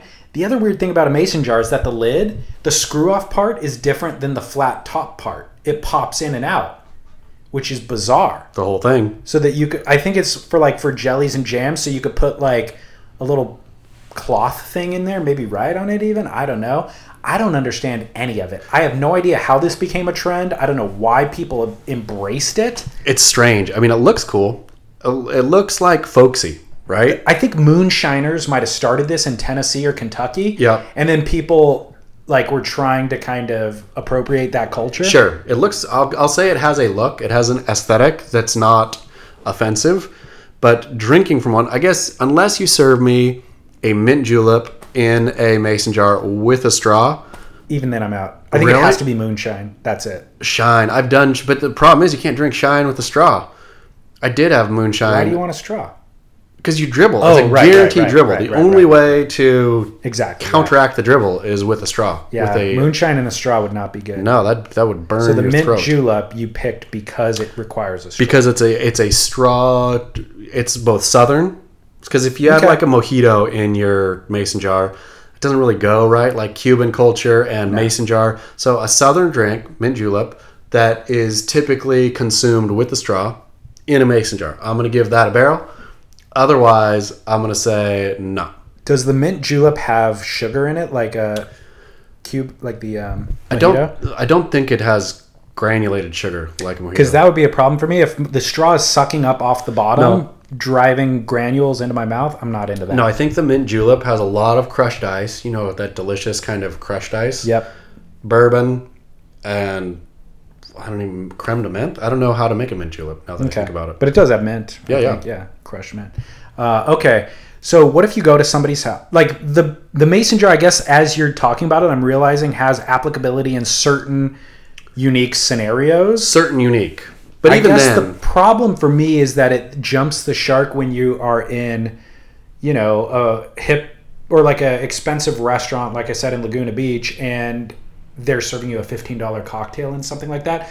And the worst offense is if you go to somebody's house and they try to serve you a drink in a mason jar because they're following the trend that hard. Yep. I would smash that drink on the and the glass on the ground and walk out of my friend's house. and say no, no, no, putting down my foot, dude. yeah, yeah. So I hear you, but mint julep. I walk in wearing a bandana around my neck like a cowboy. I was, but I'm too good for the mason jar. I think I already asked. Uh, I wonder how much bank robberies are up these days.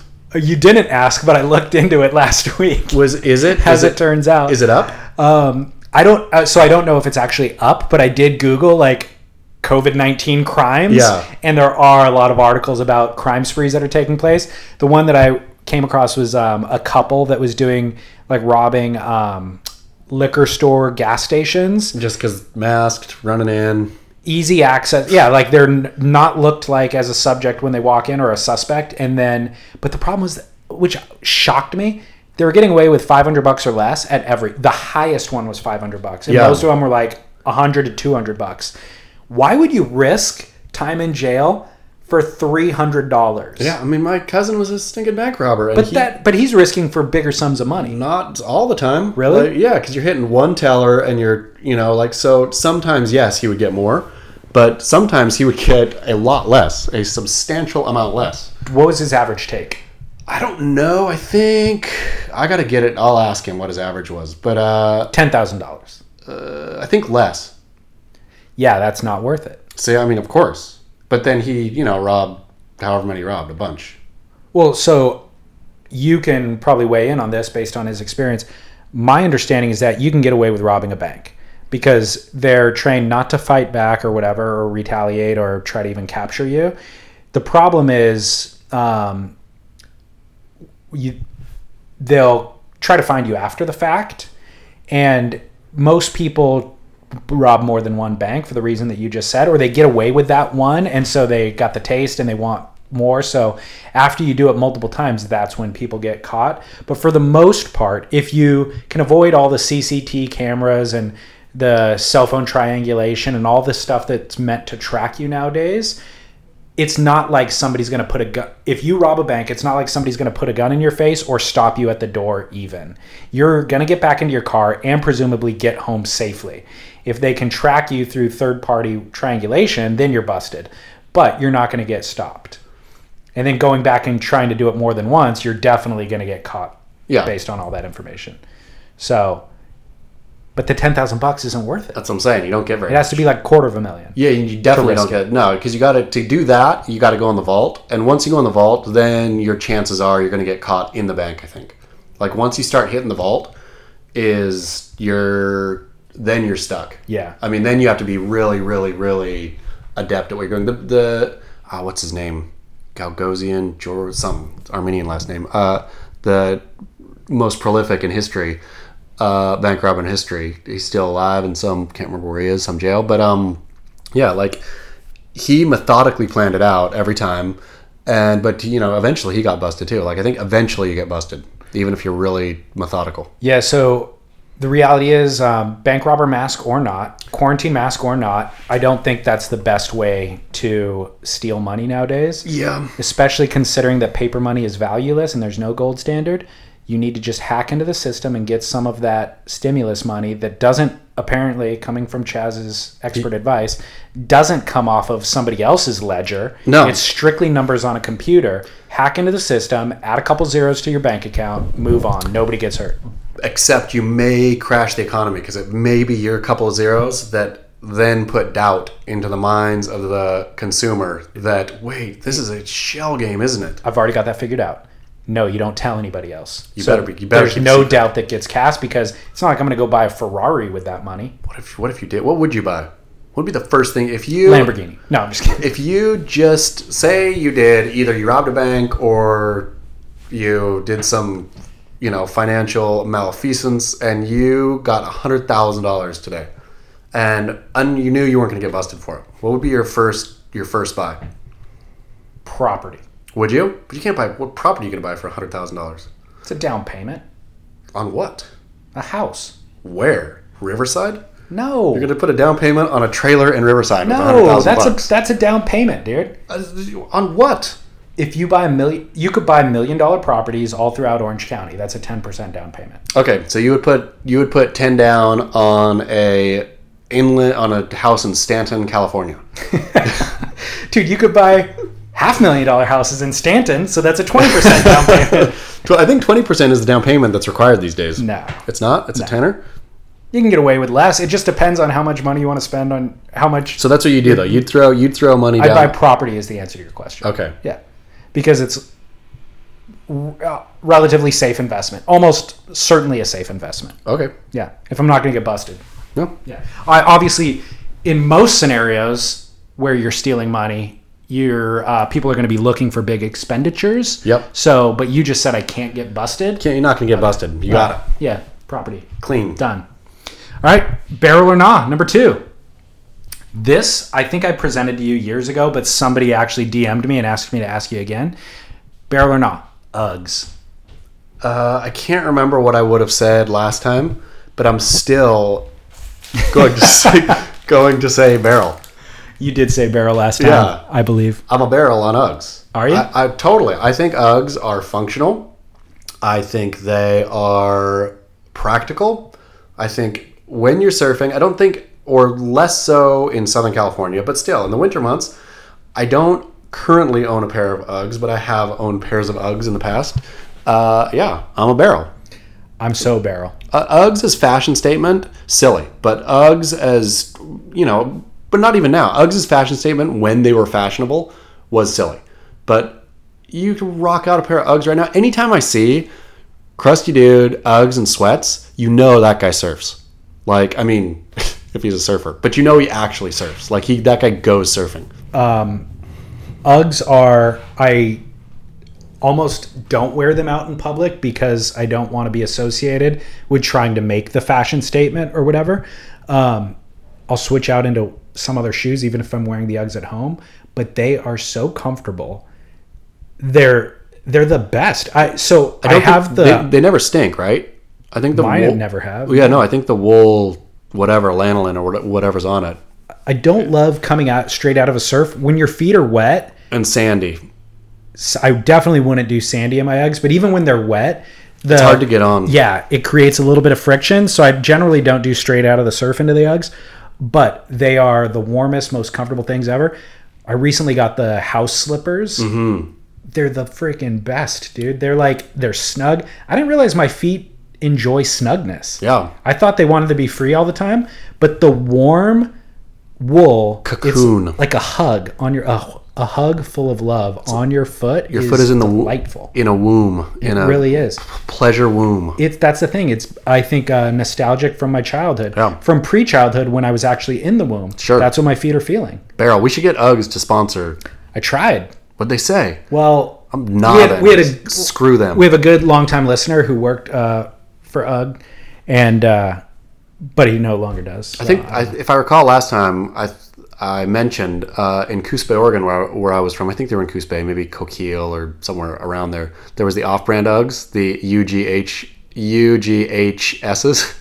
is that really a thing? Yeah, Uggs. And I thought That's. I thought that the UGGS, the Australian ones, were the fake ones, and so I was always looking for UGHSs. Uggs. That oh, is amazing. Yeah, Uggs. I love that it's spelled like ugh, yeah, like you're uh, just depressed yeah. and tired. Uh, In Bay, you were. Everybody was. That is hilarious, dude. All right, so Barrel on UGG. That is Barrel. not a paid advertisement. They just Nope. got a freebie from us. Totally free. Um, okay, this final barrel or not again cycles back to where we were at at the beginning of the show. Punishing someone for their past lewd behavior. So this is related to a Beach Grit article. Derek Riley posted, um, Lost just posted an old video which was on the road with Spike, and it shows our beloved com- WSL commentator Strider Wasilewski. in lewd acts uh, in Cabo, in Mexico, 25 years ago. And so the question is this has been coming up a lot with the Me Too movement as well, where it's like videotape comes out of somebody from a time where this action actually was socially acceptable. Now it looks horribly um, wrong. It's actually criminal now. Yeah. So can you punish somebody for a past lewd behavior when it was socially accepted with today's standards? I mean, I think you can never apply. Oh, that's not true because you can apply our standards today. I think of like overt racism or sexism or all this retroactively, right? I don't think you can shame people. I think where it becomes shame or shaming somebody else, you know, the, the good Bible verse, take the plank out of your own eye first, which is I think shaming anyone is a no barrel to begin with. unless they're doing something so egregiously wrong, criminally horrible, like obviously pedophiles and the like should be shamed out, out of their pedophilia. But and that's always been out of fashion though. Sure. That's not now fashionable, you know, or, or wasn't fashionable then. I mean, it, it was like there's a. Did you read the story about the French author?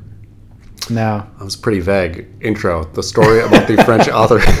uh, there's a it sounds like something a Frenchman would do. there was a French author who loved, like, was an avowed pedophile. Loved it. Was What? super into it. Yeah, and would write write books about it. And his books won awards in France. And he was living. He had the French government stipend uh, for like legendary writers until very very recently. And it finally they finally just took his his his stipend or his money away. There was a New York Times story about it. I'll try to find it and send it to you. Yeah, but he was Wow. he was like a honored, revered, friends with the president, not Macron, but uh, I can't remember which French president, but like, and and was a noted pedophile who wrote about the pleasures of pedophilia. Holy cow! Yeah.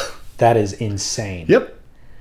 Okay. France. Vive la France. Yeah. So anyway, all to say though, uh, but then I think so. In the case of like a Strider, in the case of something that has aged poorly, Yes, we've all done things that have aged poorly, right? Have you? absolutely. I Oh, mean, yes. and so Oh, I'm mortified. When I look back like to high school and things that I said to try to fit in that I knew at the time like "Oh, this isn't where my heart is at, but like I want to fit in so bad that you say and do things. Throwing a burrito at somebody riding their bike down Beach Boulevard Yeah. when I was driving home from the beach because I, you know, it would get a laugh. Yeah. And seeing the burrito hit that person and like knowing I felt bad deep down, but in the moment. superficially it had value and I was laughing. Like I cringe now thinking about that stuff. The uh, my my first I was it maybe come as a surprise to you, but I was editor of my high school newspaper and got asked to leave the editor job uh, or got kicked off, I should say. Um, not even I can't remember what I got kicked off for. I think I was the only person to ever get kicked out of the kicked off the newspaper staff. But uh, I wrote a story. One of my very first editorials was on how people who had AIDS deserved it.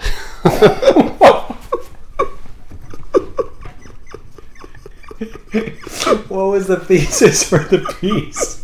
Why did they deserve it? that unless you had it through a blood transfusion, you were doing something to deserve AIDS. Because you were so morally like I was just like, hey, man. devout. No, I, Like if you're having sex, not. some- I mean, yeah, I was just like, hey, this is totally controllable. If you get cancer, if you've got something, you don't control it. This one, you catch it from behavior. So if you're doing those behaviors and you get AIDS, then Yeah, you deserve. AIDS. yeah, you gotta, yeah, a big editorial, a like, you know, front page letter from the editor. People who have AIDS deserve it. amazing. Yeah.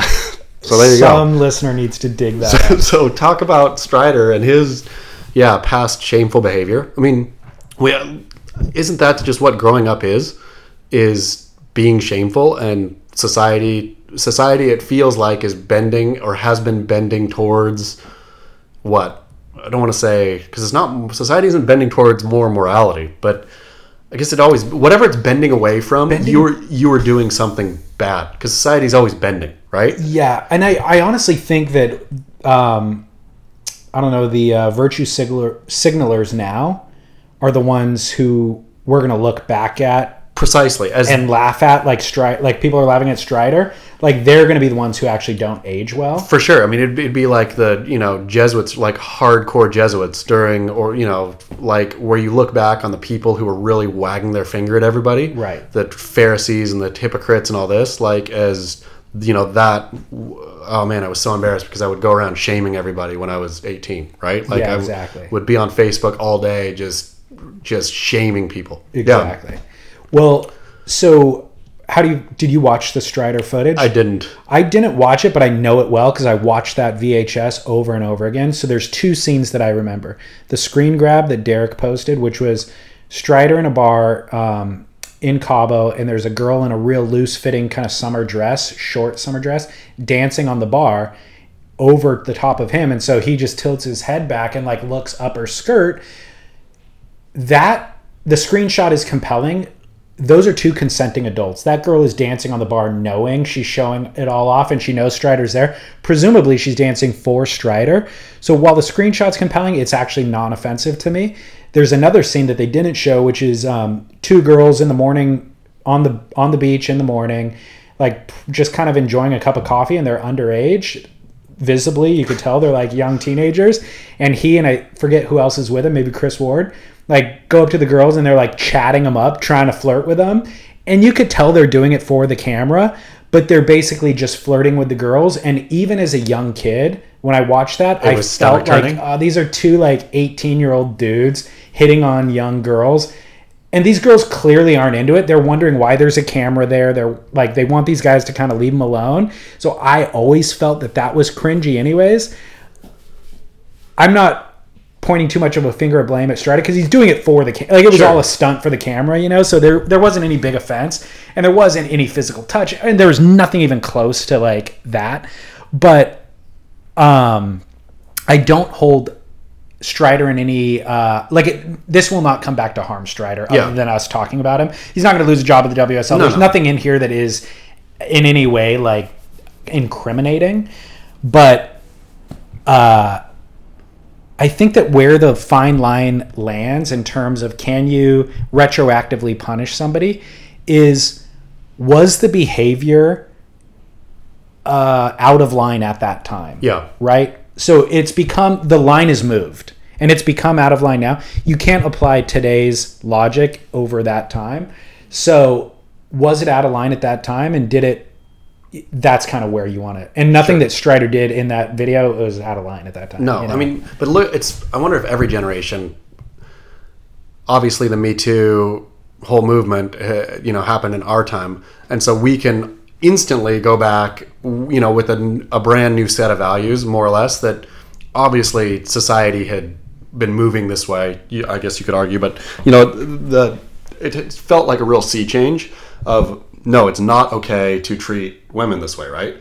Uh, where so we could all of a sudden go back instantly and look at all this stuff where i wonder if every generation gets older and thinks oof i mean i guess they do like course. i remember my grandma talking racist stuff Yeah. and you know the the argument always you know well you know that's the language they used in their time or whatever like so yeah Yeah, I I guess um, if everything like now everything is filmed and recorded, if our youth was filmed and recorded, the things that I would be incriminated for now that I did then, I probably deserve to be incriminated for because at the time, like I said, throwing that burrito, I knew it was wrong at the time. Yeah. So if I got busted now, it's kind of like, well, I kind of had it coming because I knew that the I shouldn't have been doing it. Yeah. You know. So man yeah. tough well Yeah. kids pay attention Don't film everything. Don't put everything on the internet, kids. and also be thinking if you have that little small voice in your head saying ooh this is a bad idea then that will for sure age poorly Exactly. Exactly. That listen to that small voice. yeah boom Yeah. Boom. All right, man. We did lots of good work today, Chas. we really gave people sound financial advice, a real foundation for future investments and things. yep. Are you scared about the petrodollar? I don't know what that is. Oh, the mm. petrodollar. No, I'm not. Really? It's over. I'm fine with that. Really? I already drive a hybrid. No, no. It's going to collapse the economy. That's where the economy is going to actually collapse. Yeah. Until next time, yeah, it's over. It's a wrap. All right. We'll see. Yeah. I you speak with such conviction about these financial subjects that I really want to believe. but past experience has taught me not to listen to your advice. Oh, Palm Springs pools, kids, invest today. Chas Smith's advice. Yep. Buy high, sell low. All right, dude. BeachGrit.com, at Surf Journalist, at Surf Splendor. Uh, thanks to Album Surfboards for hosting us. As soon as this is over, please swing by. Buy a surfboard. Buy it now. I mean- Wait, use your stimulus check to buy a surfboard. Stinking, they have the prettiest soft tops down there I ever done seen in my life. And the hard tops, too, are pretty good. I mean, it's beautiful. All right, Chas. Until next time. Get bear.